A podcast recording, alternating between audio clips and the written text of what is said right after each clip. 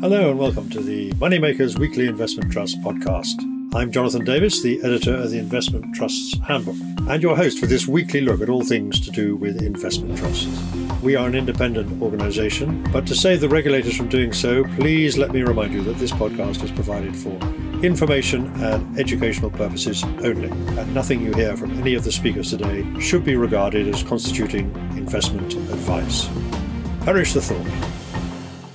This week, I'm joined to discuss the markets and investment trust sector by Russell Napier, the financial historian and market strategist, who is also chairman of Mid Wynd International Investment Trust, and Max King, the market commentator and former investment trust fund manager at Investec. Uh, these two independent followers of the markets and trust sector have some provocative views for you to ponder.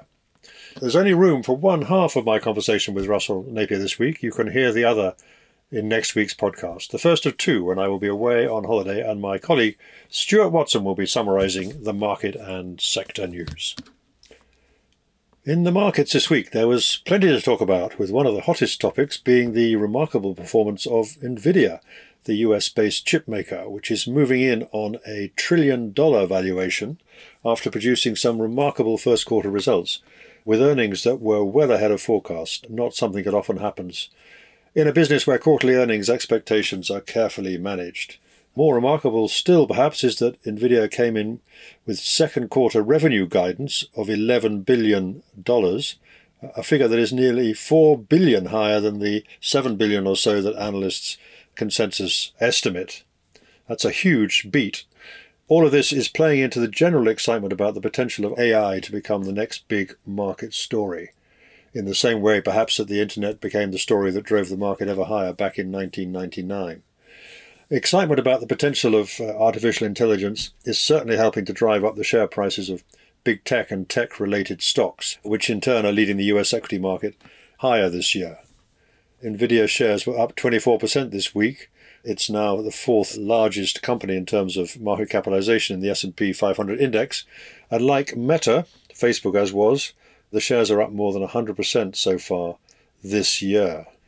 Despite that, the U S stock market was down slightly for most of the week, but rallied strongly yesterday as hopes rose of an agreement to end the standoff between the Biden administration and Congress over the U S federal debt ceiling.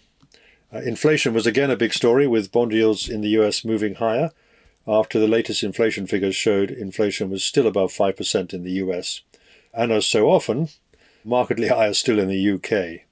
Here, the latest figures show that far from falling, core inflation, the measure that the Bank of England says is the one it prioritises, actually rose in April to six point eight percent, which is its highest level since nineteen ninety-two. A retail price inflation, which includes housing and energy costs, remains higher still, though it is coming down a trad. Gilt yields moved higher in response, the two-year gilt now at four point five percent and the ten-year yield at four point three percent, while the FTSE All-Share Index was down one point eight percent on the week and the All-World Index down zero point seven percent. The Bank of England Governor Andrew Bailey said that the Bank of England, which has signally failed to anticipate the surge in inflation, had much to learn about the control of monetary policy. How long, one uh, wag suggested, before we get artificial intelligence to do the job instead?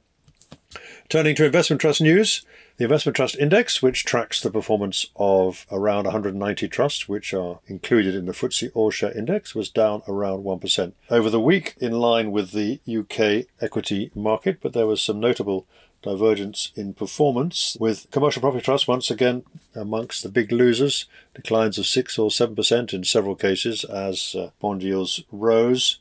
While at the other end of the spectrum, some of that euphoria surrounding uh, tech companies in the U S was reflected in good performance from Allianz Technology, Polar Capital Technology and Scottish Mortgage, all of which have significant exposure to those uh, big names in the U S market. Gresham House Energy Storage, ticker G R I D, announced that it has raised fifty million dollars from its placing, some thirty million dollars less than the eighty million dollars it was hoping to raise when the placing was announced last week. The shares continue to trade at the issue price of one hundred fifty-five p. When one of the few renewable energy trusts with a premium rating falls short of its modest fundraising target, the implication appears to be that the market for issuance remains, while not completely closed, for practical purposes, still something close to it. We also heard this week from Home REIT, the scandal-threatened social housing trust, which came to market in twenty twenty with the aim of leasing property to homeless charities and housing associations, but whose shares have been suspended since January following a series of criticisms from a short seller, uh, several of which have turned out to be correct, and a belated admission by the board that a majority of its tenants have stopped paying their rents, uh, just as the short seller had suggested, but the board initially denied. Having earlier rejected a forty p per share approach, a little ahead of its thirty-eight p suspension price, from a company called Blue Star, the board said it had instead chosen A E W, the property subsidiary of the multinational property company Natixis, as its new investment advisor from a list of seven applicants. Home REIT's valuer, Knight Frank, has meanwhile served notice to terminate its contract in November as the trust valuer, and the board has yet to appoint a new one. The trust intends to sell some of its properties to clear up its balance sheet and resolve some of the issues it's been facing, uh, but clearly believes that the trust can still recover with a new investment advisor in place. A E W, where a separate uh, management team already manages a separate commercial property investment trust, one we featured a couple of weeks ago, is being incentivized by some unusual management fee proposals in an attempt to accelerate the disposal of properties and rebalance the portfolio and balance sheet. There may be some uh, issues raised by shareholders about those arrangements. There's no news, however, as to when the shares might come back from suspension, let alone at what level. So while the news that several firms were willing to pitch for the advisory role can be seen as a positive development, the uncertainty for shareholders in the trust will not be resolved for a while yet. With many investment trusts suffering from the impact of higher bond yields and the persistent widening of discounts, consolidation remains an important theme in the sector. This week, two more trusts came out with plans to put themselves out of business, albeit in different ways, and two others signalled that their future might also be in doubt. C T Property Trust, formerly part of the B M O stable, and long ago the property arm of Foreign and Colonial, said that it has agreed to recommend shareholders to accept an all-share offer to merge with a much larger listed REIT, London Metric. The board noted that the fund, which has a market capitalisation before the deal of one hundred forty-five million dollars, is seen as subscale and, I quote, not sufficiently differentiated to attract new long-term investors, which is why it's traded at a double-digit discount for a number of years. Uh, the proposed merger terms represent a thirty-four percent premium to the average three-month pre-announcement share price, but a discount of six percent to the most recent N A V. In the absence of a cash alternative, will shareholders be happy with this? Well, we'll find out in due course.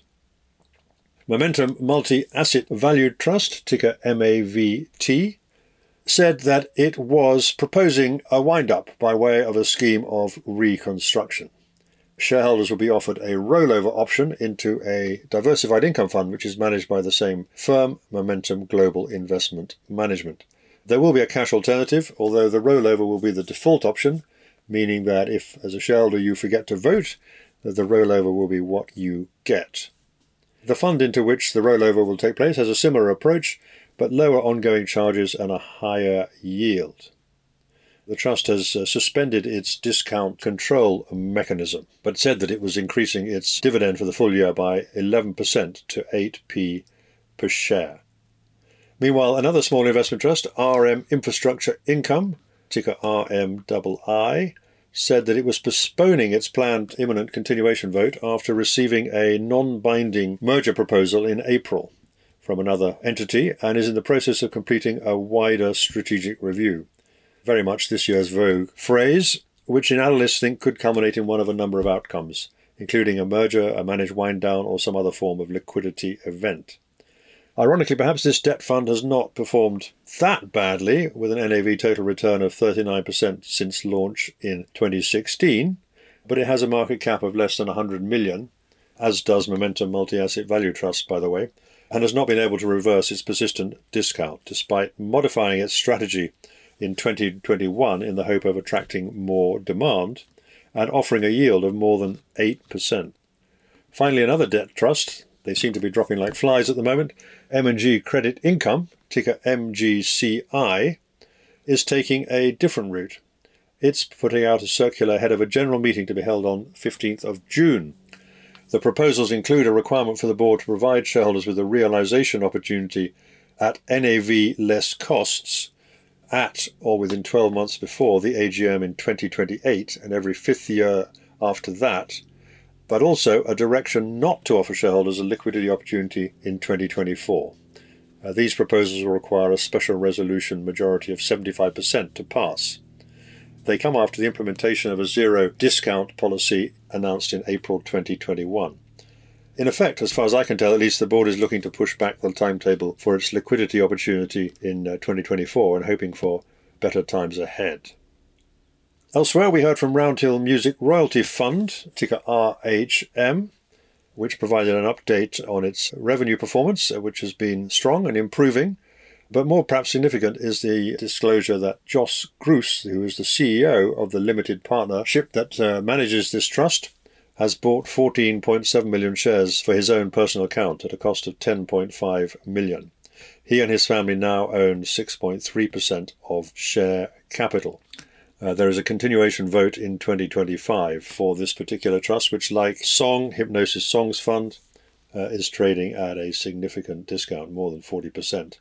But the decision by the C E O to buy more shares may be seen by some as a vote of confidence that the discount is excessive. Turning to results, the word strategy review also cropped up in the latest annual results from Caledonia, ticker C L D N, the generalist investment trust, which is still controlled by the Kaiser family of shipping dynasty fame. Uh, there's no question here of this well-established and successful trust being wound down. Instead, the review centres on adjusting at the margin the balance between the three main asset classes in its portfolio, namely public equities, private equity and managed funds. The results for the year to the end of March showed Caledonia produced an N A V total return of five point five percent. While the quoted portfolio lagged the FTSE All-Share Index, the fund's portfolio, particularly North America, performed strongly, and the private equity portfolio also reported positive returns during the year. Caledonia remains on a thirty percent discount, which is around the average for the past three years. Less successful in the year to thirty-first of March, at least by its own demanding standards, was uh, Capital Gearing Trust, ticker C G T, well known to listeners to this podcast, which sits alongside Caledonia in the flexible investment sector, but had a different experience in the year to March. It reported its worst year in the forty-one years since Peter Spiller took responsibility for the investment portfolio, which was back in nineteen eighty-two. Uh, the N A V total return was minus three point six percent, thereby falling short of its target to report a positive absolute return in every financial year, something which it has only once before failed to achieve. The blame for this disappointing outcome, however creditable in a year when both bonds and equities sold off sharply, the managers said lay mainly in a failure to offload more quickly its significant holdings in commercial property trusts, which it believed, wrongly as it turned out, would prove more resilient in a higher inflationary world, and instead of which, of course, has seen significant capital declines uh, as bond yields rose in the latter part of last year. While a recession looks likely, Peter Spiller and his colleagues say that tighter monetary policy increases the likelihood that it will be the financial system that breaks before the economy does. To quote them, "We have already seen several examples in the financial sphere, L D I, pensions, F T X, Silicon Valley Bank, Credit Suisse. It seems unlikely that these will be the last shoes to drop. Even if we are wrong and a financial crisis is averted, it seems likely that a recession is on the horizon." As a result, Capital Gearing Trust is taking the opportunity, it says, to reduce its exposure to risk assets even further and take shelter in Treasury bonds and index-linked bonds. So gloomy prospectus there. H I C L, the Core Infrastructure Trust, was another of the larger investment trusts in the universe. It has a market cap of three point three billion dollars uh, to report its annual results for the same period to thirty-first of March. It reported an N A V total return positive of six point three percent. and reiterated its eight point two five p dividend target for the next two years, which gives an indicative yield of five point five percent. Uh, the board is continuing with its plan to reposition its portfolio over the next ten years as its original batch of government-backed P P P projects gradually wind down. The N A V total return on this uh, infrastructure trust has been eight point nine percent per annum since I P O, so the latest year is a little behind that. But the changing portfolio with a greater commitment to higher risk projects may explain why the shares have moved out to a wider discount than some of its peers. The discount currently double digits. higher bond yields, of course, may also contribute to that. In light of the change in risk profile, which has been well flagged and well managed, one broker said this week, we wonder whether shareholders will demand a higher portfolio return than the one which the current discount rate of seven point two percent implies. There are also a number of interesting interim results out this week, which you can track if you are a subscriber to the Moneymakers Circle, our bonus sister offering, where we provide a regular roundup of investment trust news and data, with links to all the relevant R N S announcements, as well as a summary of the main movers in share price, N A V and discount terms. This week's uh, trust profile is of Aberdeen Property Income Trust, ticker A P I. Notable among those reporting interim results were two Asian-centred trusts, J P Morgan Asia Growth and Income, ticker J A G I, which reported a N A V total return of eleven point four percent, nicely ahead of its uh, four point nine percent Asia ex-Japan benchmark, and Schrader Asia Pacific, ticker S D P, which had an N A V total return of eight point one percent, similarly ahead of the index, which is the same one that J P Morgan Asian Growth and Income has.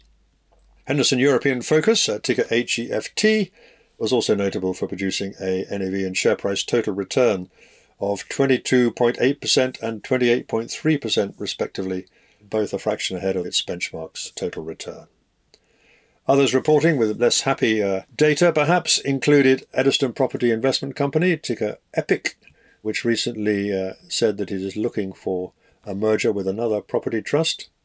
It uh, reported a like-for-like decline in valuations of eleven point seven percent and an N A V total return of minus twelve point six percent. And Shah's Income, ticker S H R S, which reported a N A V total return of minus two point two percent, which was behind the positive performance of its benchmark, the F T S E All-Share Index. Several renewable energy trusts provided N A V or other updates, and these can be found on the Moneymakers Circle website.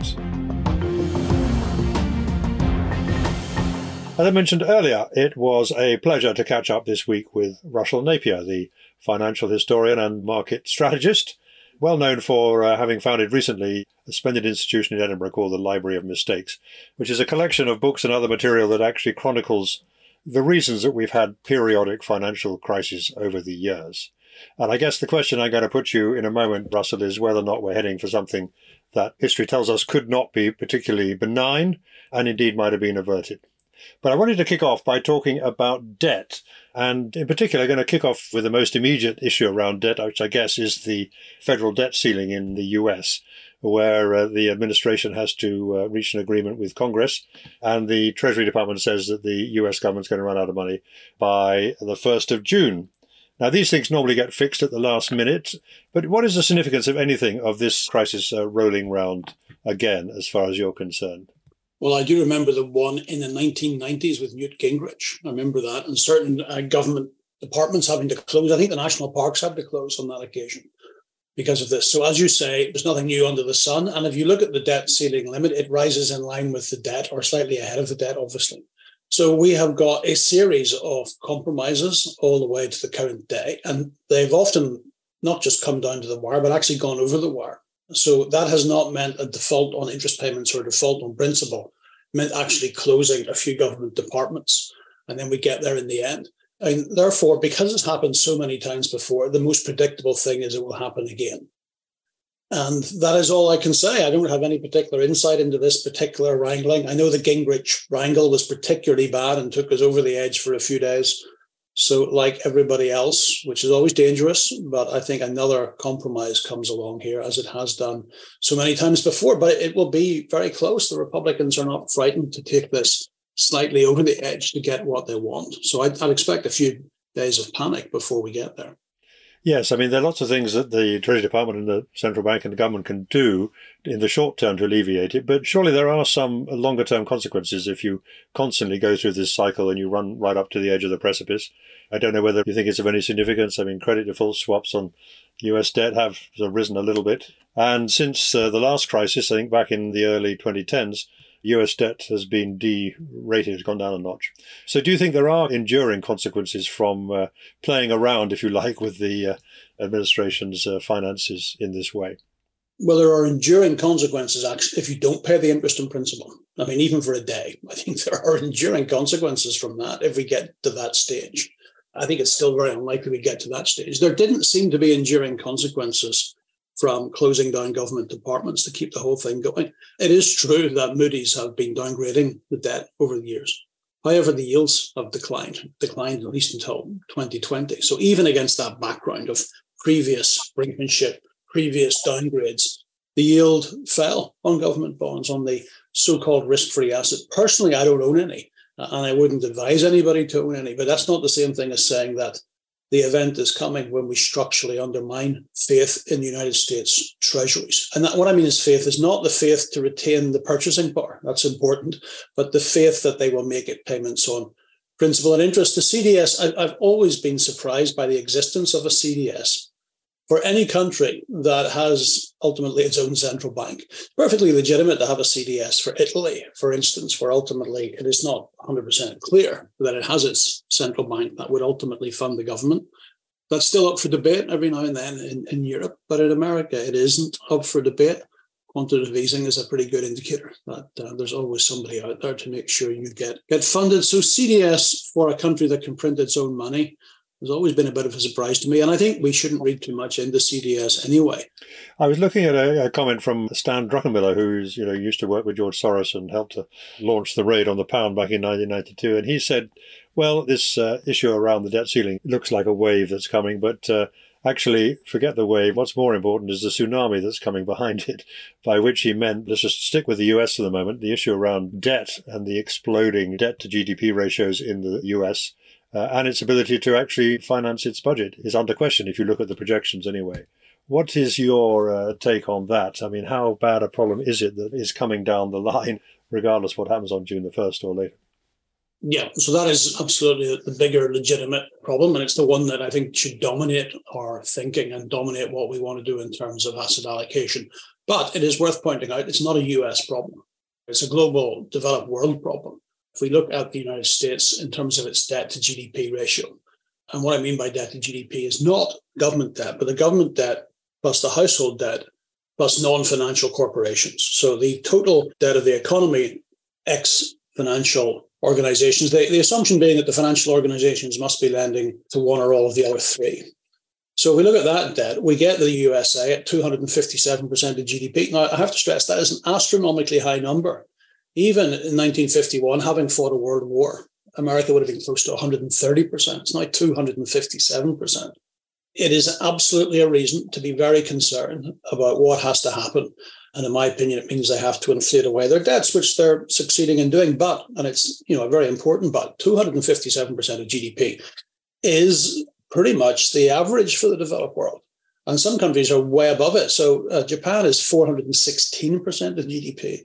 France, three hundred forty percent of G D P. Uh, the U K is coming down pretty quickly to two hundred forty-nine percent of G D P. The euro area, two hundred sixty percent of G D P. China, just short of three hundred percent of G D P. So we will focus rightly on what America has to do because it's the reserve currency. And if the reserve currency owner has to do something pretty aggressive, then that has impacts for the rest of the world. But the entire developed world finds itself in at least the same situation, if, if not the worst situation. So there are only, as far as I can work out, Jonathan, I've been talking about this for a long time, only five things you can do about that. So they are austerity, in which the government would attempt probably to even run a fiscal surplus and pay back its debts. That is not going to happen politically. It's also dubious as to whether it works, given its impact on the economy. Your economy might actually shrink as well as your debt burden. Uh, we'll leave that up to the economists and the Keynesians. Uh, you can default on your debt. I mean, Greece defaulted on its debt some time ago. It seems to be finally getting some uh, growth dividend from that, but it, defaulting on your government debt.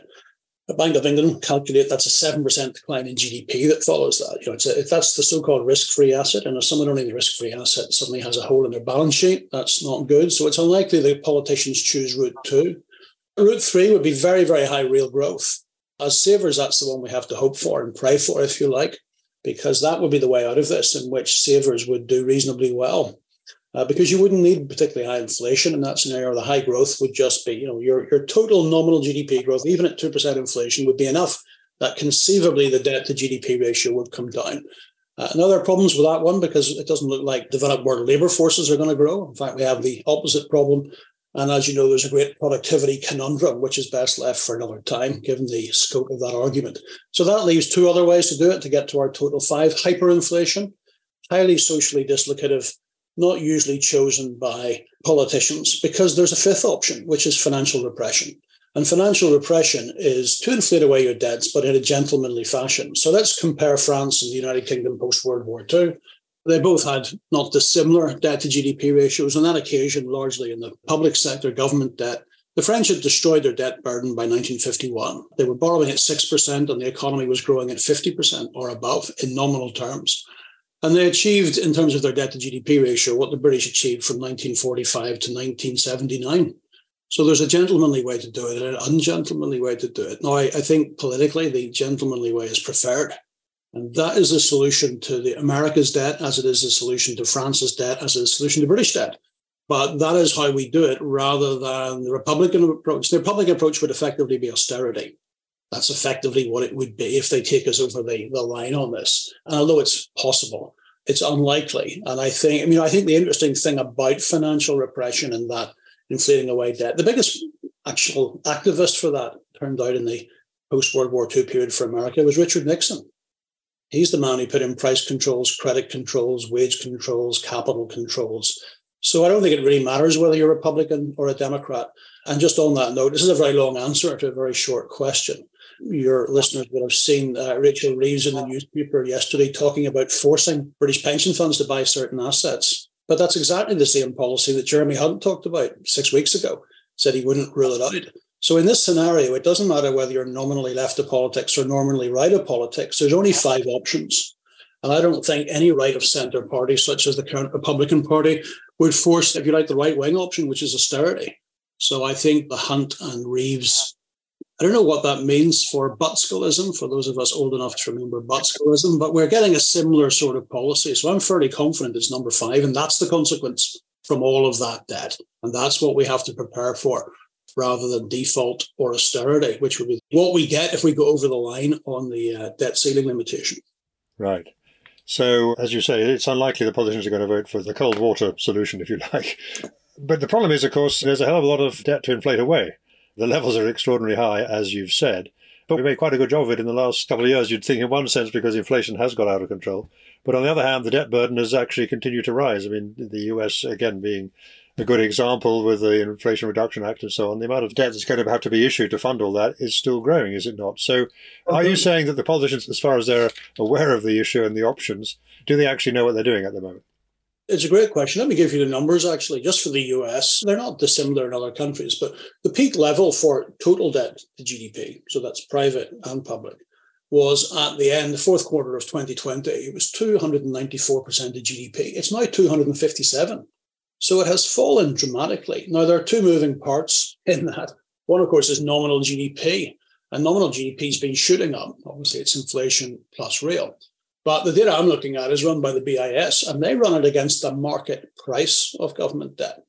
We can discuss how legitimate that is. But if you bought a thirty-year treasury in the summer of twenty twenty, you've lost nearly fifty percent of your capital value. So it's actually working very well, Jonathan. So that's the first point. I know anybody who's a saver is going to get very upset when I say it's working very well. But from the perspective of a politician, it's working very well. Now, the second question is, do they know what they're doing? And I think they stumbled into this by accident. I don't think they necessarily set out in the summer of twenty twenty to achieve this. But they've got there. And they've got there by creating, creating inflation. And I lay that firmly at the door of government, not central banks. That it was the government's intervention in the commercial banking system that forced the banks to lend too much, create too much money and too much inflation. So in many ways, they've stumbled into this. Most politicians these days are reactive beasts. They're not proactive beasts. And I'm afraid now that they've discovered the magic money tree, I suspect they continue to shake it. I don't think they want inflation at this level. I think they want it lower, but they are inflating away debts. Still at an astronomically high level, but they have begun the process of doing that. And who's paying the price? Bondholders. Exactly. And, uh, well, after the Second World War, we did see this massive transfer of wealth from bondholders to others. When I started working in the financial world, you got laughed out of town if you talked about bonds, particularly government bonds.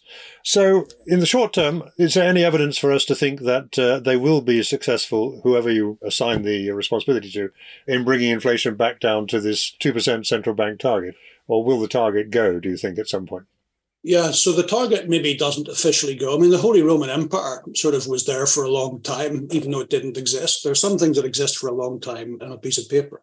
The reason that we've moved, already moved beyond this is that there are different views on inflation. I am of the camp that inflation is everywhere and at all times a monetary phenomenon, which is not shared by everybody. But if that is correct, then those who control the supply of money ultimately bear responsibility for the rate of inflation. The twenty twenty revolution, in which our government guaranteed bank lending, is the creation of more money. And that is the new normal. And the governments are now the monetary authority. Now, I can say it over and over again, but nobody will believe me. And certainly none of the financial press believe me, because they continue to put the central banks on the front page of the newspaper. That nominal interest rate, that short-term nominal interest rate, clearly has an effect on real economic activity. I'm not doubting it. But if at the other side of that, you have a government which is desperately getting the banks to lend, then you have something else going on. So in, now to the short term. The short term is that the banks have stopped lending, or they seem to have stopped lending, that money supply growth will be slowing and that inflation will be coming down. But the big but is it will not continue, that there will be intervention to ensure that these banks start lending again, as they did in twenty twenty. Money is created. And over the long term, inflation will remain elevated. My definition of elevated is four to six percent. That's the sort of level you probably need to solve this debt problem. So structurally, the mechanism to create money and inflation is there. In the short run, uh, we probably are not quite creating enough of it just at the minute, and inflation will continue to trend lower. But that doesn't make you a buyer of government bonds, because structurally the system has changed. The power to create money has moved from the central bank to the government. We just haven't realized it yet. You know, it's like that final scene in The Wizard of Oz. When you pull the curtain, there's just a little man there with an organ. It's, you know, we're, that's what happens. They never abandon the tune. They just realize that they don't have the tools to implement the target. So just on that point, whether or not the central banks are formally independent essentially doesn't really matter, in a sense, is, is what you're saying. Yeah. I mean, we have a period uh, from nineteen forty-two to nineteen fifty-one in the United States of America where the government effectively controls the yield curve and bank credit growth. And we all accepted that the central bank was redundant, that there was really nothing for it to do except implement government policy. That's the world that we're looking at, going back to that. Now, the central bank can write lots of learned papers about two percent inflation, but ultimately they don't pull the levers. That's the new world. This, this new activism by Rachel Reeves and Jeremy Hunt, this willingness to impose holdings of certain assets upon pension funds, I mean, that should give you all you need to know about the willingness to override independent central banking. I mean, they're prepared to basically take your savings and put them where they want them to be. It's not a great intellectual leap to say we can't actually live with independent central bankers either. Our targets are incompatible with independent central banking. What happens next? It's not that you change the target. You just strip away the power from that institution and take it back. And this is what we're seeing every day. Every day you pick up the Financial Times on page four onwards. And my suggestion to everybody is read the Financial Times from page four, not from page one. Because on page one, you'll find the commentary of the remnants of the old regime. But from page four, you'll see the emergence of the new regime, which is government, left or right, willingness to intervene, to steer finance and savings and capital to achieve the political goals that they have set themselves. And they will say these are emergency goals. I mean, we have a hot war in Europe. We have a Cold War with China. We have a climate emergency. Uh, the word emergency will crop up in relation to inequality and other things. So this interventionism by the state is the new normal, and it's not, in the long run, compatible with an independent central bank. Before we just quickly then move on to what the implications are for savers and investors, what is the significance of the issues we've had with uh, the regional banks in the U S and perhaps in passing the uh, Credit Suisse uh, situation? If the government's going to effectively uh, trying to channel credit creation and so on, what should we read into how these banks are being dealt with? Yeah, it's really important, and it's very different from two thousand seven, two thousand eight, two thousand nine, because going into that, we left this all up to the central bank. The central bank, by reducing the price of money, and then that wasn't enough, so even in two thousand eight, they were doing all sorts of other things to try and solve this from a monetary perspective. Obviously, they ultimately failed, and then the government had to get involved. But this is so radically different. We have, in some countries, almost record low unemployment. We have an economy which is growing, and yet the government has put its entire balance sheet on the line to save these banks. because it's small-scale depositors, which are guaranteed anyway, but it's clearly large-scale depositors that are getting bailed out as well. Now, the bonds may not be getting bailed out, but the depositors are. This is something really radical at this stage in a recession. And normally what you'd expect is a recession, collapsing asset prices, banks in trouble. Maybe then the government does something. The bank, well, the government is in really early, and that's what we have to remember. This is the government solving this problem, not the central bank solving the problem. It's the government. Now, there's a thin buffer between the government and this problem, which is the, the reserves of the F D I C. But frankly, that's such a thin sliver of hope that I think we can uh, discount it. So let me make my forecast for this forthcoming recession. It isn't a recession that's remembered for a credit crunch. It's a recession that is remembered for the socialization of the credit system. And if the Swiss can do it, if the Swiss can effectively socialize the credit system with the huge guarantees that they have given, both at the government and central bank level, but it's possible anywhere. The signal from these interventions is we can't cope with a deflationary credit crunch, so we're not going to have one. I do know that market purists would say, well, look, governments are often have targets that they're unable to meet. But history has shown that if you throw the entire balance sheet of the state behind one of these things, it can work. Uh, you know, I've just written from my clients a large quarterly pointing out that this will undermine the balance sheet of the state. And that's where we began this conversation, isn't it? And I think Ireland is a good example. In, in uh, September two thousand eight, the government guaranteed all the liabilities of the banking system. Sheer madness, in my opinion, but they did it. All depositors and all bondholders. I think government debt to G D P was about thirty percent. Within two years, it was one hundred seventy. It took two years, though, before the government bond market to realise that this contingent liability, this socialisation of risk, this taking risk from the private sector to the public sector, it took two years before the markets realised that that really wouldn't be the best thing for government bond prices. That's what's going on here. Yeah. Well, we have seen, as you say, you pointed out, a very big price correction in the bond market. A lot of losses already, at least on paper, and indeed in practice as these bonds progress. So if your scenario is right, basically, are we saying you don't really want to own bonds for the next thirty years? Is that what we're saying, essentially? We're very clearly saying that. That was Russell Napier, the financial historian. And as I just said, the keeper of the Library of Mistakes in Edinburgh, a splendid institution. There'll be more from Russell next week when I go on to ask him about what savers and investors should do if they buy into the scenario that he has painted, particularly relevant for bond investors. And also I talked to him about investment trusts in general from his uh, viewpoint as the chairman of a global investment trust, Mid Wynd. It was a pleasure, as always, to catch up this week with uh, Max King, the former fund manager at Investec and now a uh, highly regarded commentator on the markets in various publications. So, Max, last time we spoke was back in January, at the end of January, and at the time we noted that the equity markets got off to a good start to the year, up quite strongly in January into the middle of February. Since then, it's been a bit more mixed, I would say.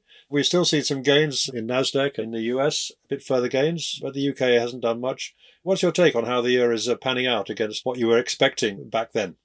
Well, the market surprised the gloomsters by doing well at the start of the year. Then it consolidated, and now it's moving ahead again. Wall Street is making new highs for the year. Uh, the U K is floundering, not surprisingly. Europe's doing quite well. The real star is Japan, which I think is up nearly twenty percent. Although the currency seems to be holding it back. And the disappointment about Japan is that, although it's doing really well, we don't seem to be making any money in the investment trusts, which is annoying. What is doing really well this year is growth stocks, technology and biotechnology, and what um, Ed Yardeni calls the Magnificent Eight at the top of the U S stock market are just really soaring away. Um, and that's both amusing because, again, it annoys the gloomsters. But it also explains why the U K's, as a sort of non-growth market, is doing so poorly. But um, if you invest in the technology trust and the biotech trust, you are doing extremely well. And that, of course, isn't necessarily playing into the normal narrative, which is those things do well when interest rates are falling and so on. Bond yields are actually, you know, still basically going sideways at the moment. And they're not coming down well, anyway, as not, many people thought. I checked this. It's, it's not quite right. U S bond yields have actually come down since last autumn. And it's only the U K which is going up. And, it, you know, all that sort of talk about how sensible, cautious Hunt was going to get things right has turned out to be predictably absolute nonsense. But um, it's interesting to note that another great comment of Ed Yardeni, he not only says the markets are climbing a wall of worry, but he talks about the last year as a pandemic of pessimism. And um, all the worst fears of the pessimists outside the U K seem to be lifting. And so that means the market's only got one way to go. Uh, it seems that valuations in the U S aren't cheap, but the first quarter earnings numbers were very good. And we can expect further earnings advances in the rest of the year. And as I said, Japan and Europe is doing just fine. Bond yields outside the U K aren't going higher. And um, so the uh, inflation is coming down. And so the outlook is pretty good. So I'm not surprised the market is doing well at the moment. Markets are doing well outside the U K, and they will go on doing well. Well, I'm not sure exactly right about the bond yields, but it depends what day you take as a starting point, I guess. But they're still fairly high anyway. They're not come down as far as some people were thinking anyway. Uh, I think you can say in the U S that the bond yields, they're still quite high, but because inflation is coming down, inflation is already below five percent, you can start to say, well, bonds aren't poor value in the U S. Inflation is going to come down, people think, to below three percent this year, which makes bond yields sort of um, okay value. In the U K, where bond yields are still significantly negative, you've got to say, you know, steer well clear.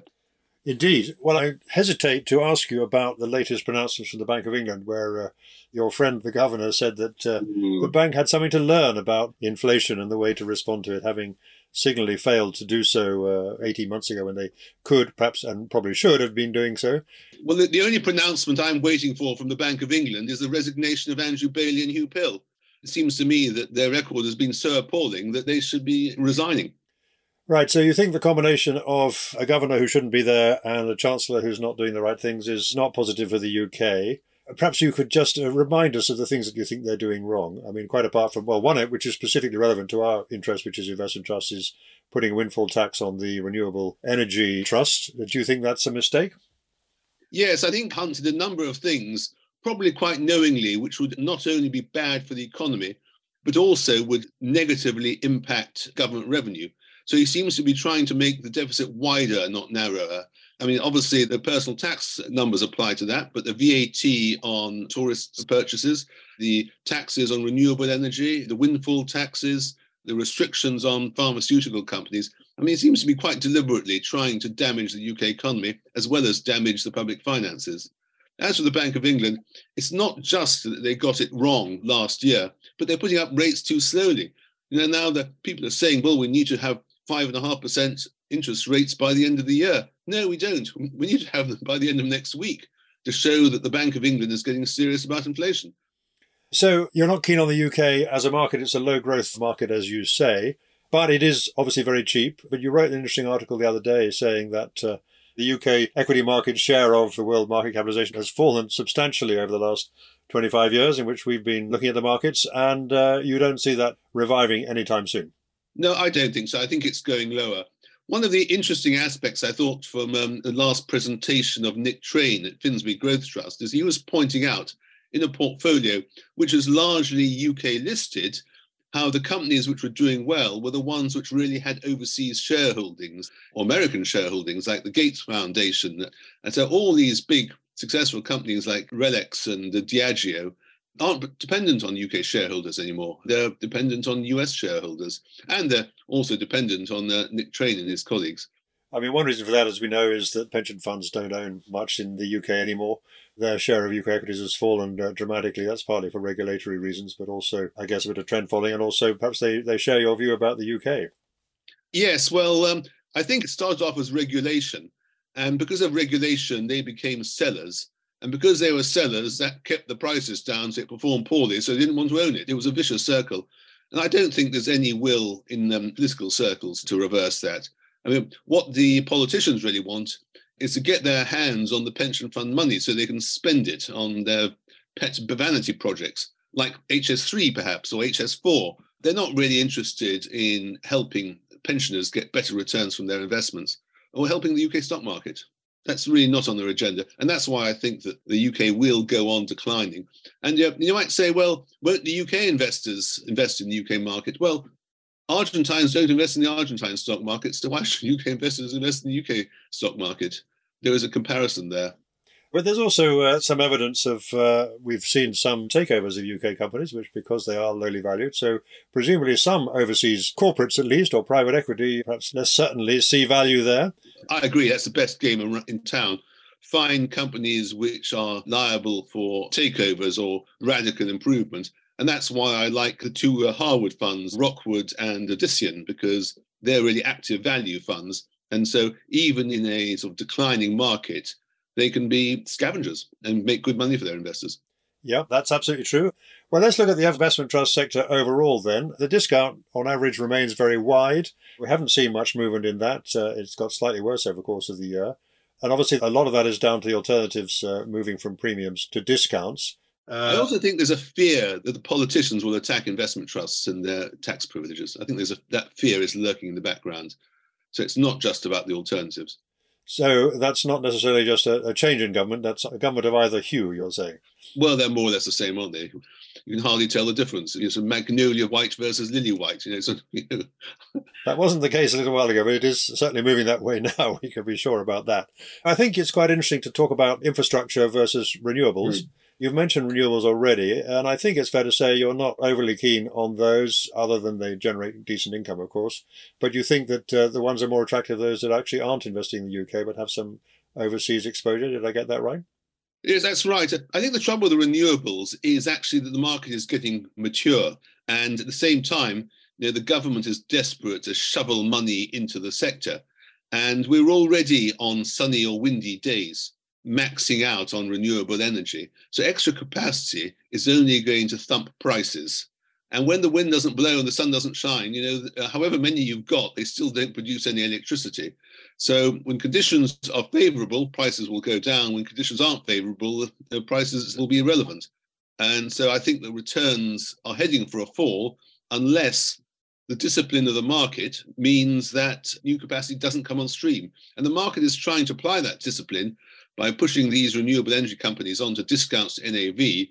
But the worry is that the government starts welling in and throwing money at the sector, which would be completely stupid, and therefore is quite likely.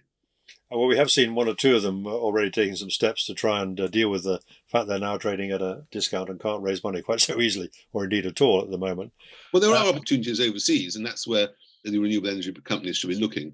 But I do actually think that there's good opportunities in the wider infrastructure sector. I think the infrastructure companies over the years, well, they started off taking very little revenue risk.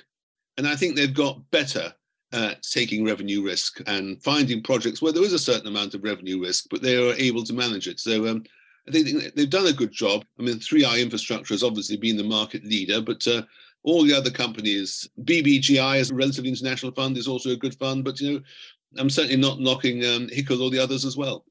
And then one or two cases, they have moved out to quite big discounts, some double-digit discounts in the case of a couple of them, including H I C L, for example. Is that an opportunity, do you think? I think so, because people forget that um, although their yields are not as competitive with government bond yields as they were a year or two ago, they are well, not inflation indexed, but inflation connected. So those yields and dividends will go up over time, which, of course, government bond yields won't. So inflation goes up, government bond yields struggle. But if inflation goes up, then these infrastructure companies will pay higher dividends. Do you think that the I P O market is going to stay closed for quite a while? Well, it's interesting that last year was the first year since nineteen seventy-eight without a single investment fund I P O. And I saw that small I P O, emerging markets. What was it? I should remember, because that's the one we want to buy. And the old rule in investment is buy I P Os when they're few and far between and avoid them when they're plentiful. So that one, being the first one for over a year, has got to be a real stormer over the next few years, in my opinion. That was the Ashoka Emerging Markets Trust. Is That's that it. One? Yeah. I mean, I know nothing about that fund or Ashoka, but I do know that um, funds which uh, which launch in very difficult times are almost always a good investment. Well, obviously, they only raised about, I don't know what it was, thirty million or something. So they've got to go quite a long way, and they're going to run into this other problem, which is if you're too small for the buyers to... Uh, well, I can road. tell you that in the mid nineteen nineties, we raised fourteen million for the Finsbury Pharmaceutical Trust, and it's now over two billion. So you know what? You start, you perform well, and you can um, perform, and you'll be fine. Okay. So, I mean, one of the things I noticed is that you don't seem to have much interest in uh, commercial property trusts. And that's been a good thing, obviously, because they, they performed very poorly recently. We have heard from a commercial property trust this week, that's uh, C T Property Trust, that it's uh, doing a merger with a much larger open-ended property vehicle. What's your thoughts about the commercial property sector? Well, I think there is sort of good value in some of the REITs, which are quasi-infrastructure, like P H P and Assura. I think there are some good opportunities there. I think actually the principal opportunities are in perhaps whether they're REITs or not REITs. So the company is trading on massive discounts where actually the markets are looking quite good. And I've just been looking at uh, Derwent London, you know, which is a refurbishment specialist, although it does a lot of build. And they're trading a forty percent discount to N A V, and their numbers look good. Great Portland, similarly, um, Capital Counties Shaftesbury, they've just merged. They're looking good. I think the London-centric companies are looking pretty attractive at the moment. So, yes, I think this is a good area to invest in, that the market is fearing much worse than is likely. Land securities, you know, another old faithful. It is true that in the City of London, vacancy rates are quite high, but in the West End, they're very low, which is why Derwent London and Great Portland are looking pretty attractive. And I suspect that the pipeline of new development is going to diminish. These companies have been pretty cautious, so I think it's a very good area to invest. Of course, the best way to invest for an investment trust investor is probably through T R Property, because Marcus Fairmudge is pretty good. You know, why try and choose which fund you want to invest in when you can leave it to him? Actually, what I do is uh, I have most of my money uh, with him, but I'm, I can't resist the occasional property play. We talked to him the other day. Uh, he's uh, pretty convinced that it's pretty close to the bottom where his share price is anyway.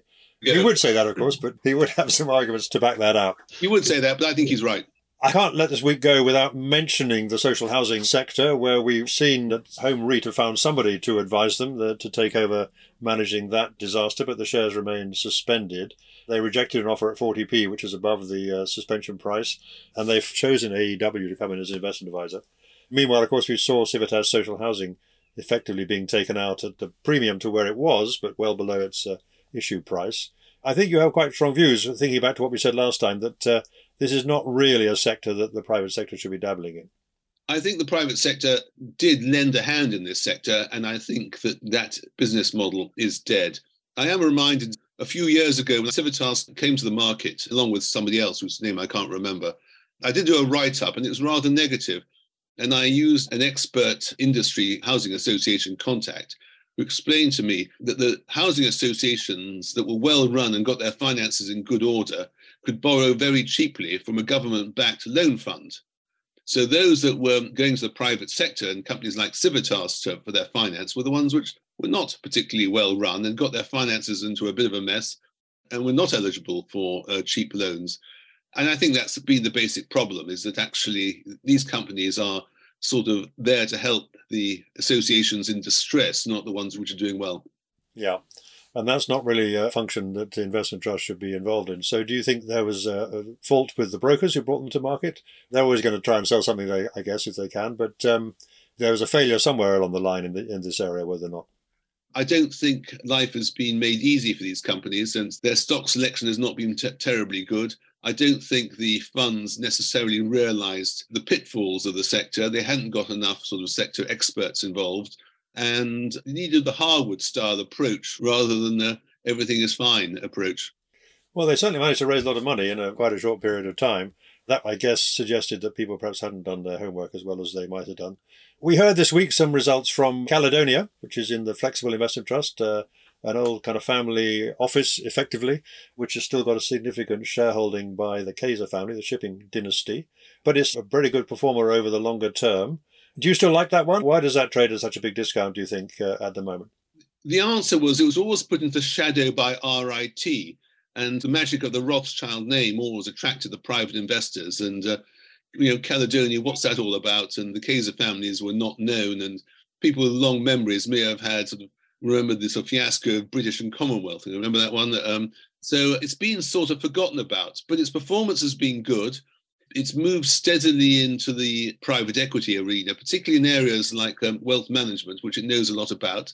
I know somebody on the board who is an extremely shrewd operator in private equity. So they've clearly got people on board who really know what they're doing, and they don't shout from the rooftops. And uh, like all good privately controlled businesses, they're not too worried about the discounts. They're just worried about getting good returns, and the discount will look after itself in the longer term. So, yes, I, I think Caledonia is a good investment, and I'm, I'm sceptical about R I T, where I think that, you know, the story has definitely faded, and I can't see where the returns are coming from in the future. Yeah, you mentioned that last time, and so far at least there doesn't seem to be much sign of improvement, or the market taking to it more kindly than it did before. It's, it's okay. It's just not, I think Caledonia's better. In terms of this move to private, you still like Scottish Mortgage, I think, even though that's obviously had a torrid time. What else do you think about private equity generally? I mean, there's been a lot of money flooding into that, probably too much, but the better animals will still perform, in your view? Well, it was too early in Scottish Mortgage. It had another leg down, though it does appear to be picking up. And with the return of growth investing, it should be doing well. And also, and the private equity funds are starting to pick up, particularly the growth-orientated ones like H G T. So I do think private equity is looking attractive. three I is storming ahead. So it does seem as though the private equity is on the up, and that remains a good place to invest. And there are plenty of good funds producing good results, which are trading on attractive discounts. The one I'm sort of tempted by, actually, even though it's U K-focused, is Literacy Capital, because it's been the best performer, and it's probably just about the most expensive in the sector. And sometimes when the markets overall is cheap, the best thing to do is buy the best funds while you can, even though they're not particularly cheap, because you certainly can't afford to buy them when the market is more positive. Cheap is always cheap, but the quality is only cheap every now and then. So I think my pick of the sector now would probably be, alongside H G T, would be liter- literacy capital. Yeah, you make a very good point there. So what else can we talk about, Max, this week? There's one merger which I think deserves a really honourable mention, and that is the merger of Nippon Active Value with Aberdeen Japan. I looked at it a few years ago and thought, well, Aberdeen Japan had a pretty dull record. It was too small, and the sensible thing for it was to merge with another company and create some scale. And Karen Braid, their chairman, listened with interest, and um, and it's taken a while, but she's actually steered Aberdeen Japan into a merger which will create a decent-sized Japanese specialist, and I think she deserves a lot of credit for that. Do you think an activist approach to Japan is a sensible approach? I mean, it seems to be beginning to work. Their corporate governance is improving there, and a number of Japanese companies are prepared to make changes to their policies. So you think that's a better way to invest than directly into a kind of all Tokyo stock market uh, investment trust? Well, I think a, a bit of both works. Uh, Joe Baumfreund has been using the semi-activist approach at A V I Global and also with A V I Japan. I think his approach is certainly the right one. It's not to be aggressive, just try and be helpful.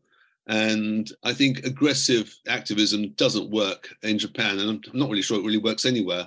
But, you know, a combination of a carrot and a stick and cajoling people does work, and that's what I think will work in Japan. I think you're sort of pushing on a semi-open door, but don't shove too hard is would be my advice to, to these people, and I'm sure that's what they're doing already. Well, that's certainly what uh, Nippon Active Value have been doing.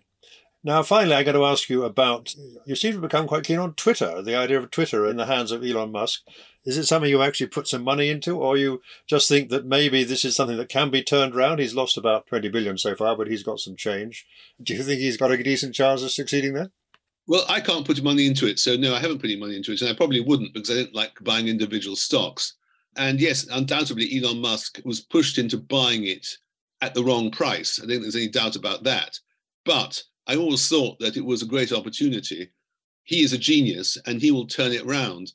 I mean, Twitter still has a sort of instant monopoly in its area. And if it was sensibly run, it would be a huge business.